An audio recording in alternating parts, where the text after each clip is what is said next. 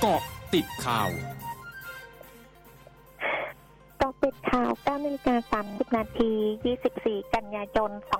2564 นายแพทย์ยง ภู่วรวรรณ หัวหน้าศูนย์เชี่ยวชาญเฉพาะทางด้านไวรัสวิทยาคลินิก ภาควิชากุมารเวชศาสตร์ คณะแพทยศาสตร์ จุฬาลงกรณ์มหาวิทยาลัย โพสต์เฟซบุ๊กระบุว่า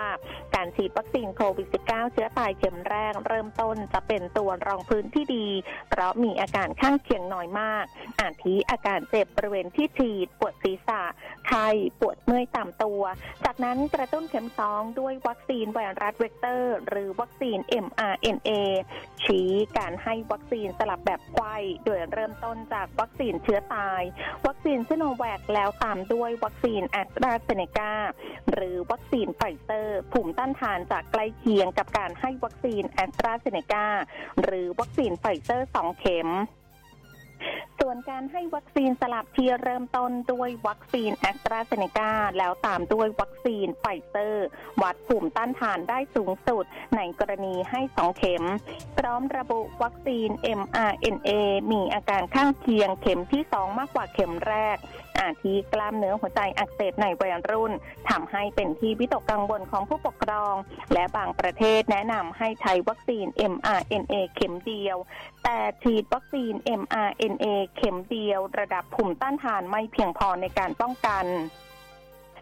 ขณะที่การให้วัคซีนสลับที่เริ่มต้นด้วยวัคซีนเชื้อตายเข็มแรก แล้วตามด้วยวัคซีน mRNA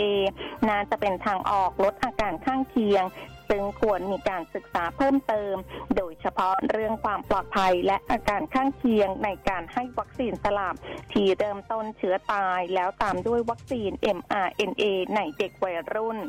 ชี้ลำดับการสลับวัคซีนมีผลต่อภูมิต้านทาน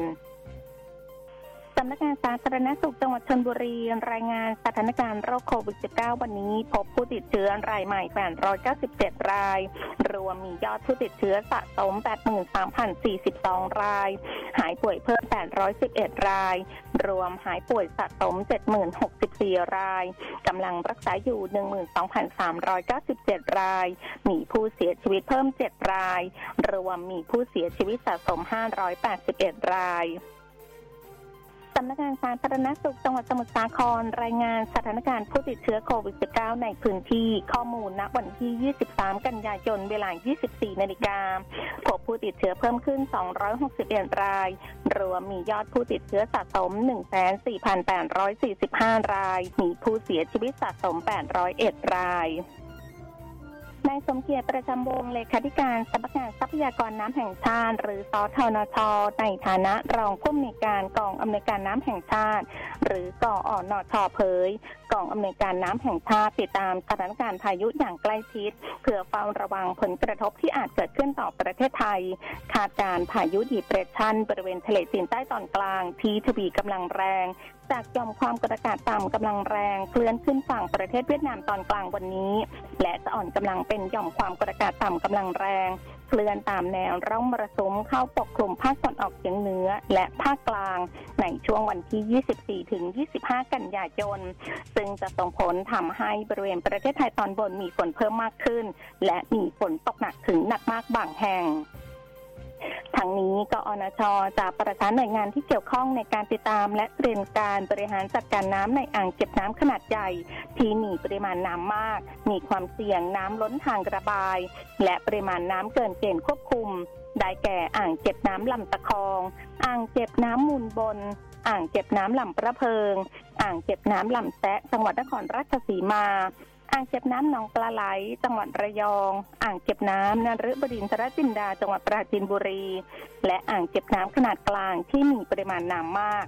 ขอให้ประชาชนและหน่วยงานที่เกี่ยวข้อง ติดตามข้อมูลสภาพอากาศและแนวโน้มสถานการณ์ เพื่อให้ข้อมูลที่ได้รับเป็นข้อมูลที่มีความถูกต้องและชัดเจน ช่วงนาคืบหน้าข่าวอาเซียนค่ะร้อยจุดห้าคืบหน้าอาเซียน ระทรวงสาธารณสุขและการกีฬาของเมียนมารายงานในรอบ 24 ชั่วโมงที่ผ่านมาพบผู้ติดเชื้อไวรัสโควิด -19 รายใหม่ 1,744 ราย รวมมีผู้ติดเชื้อสะสม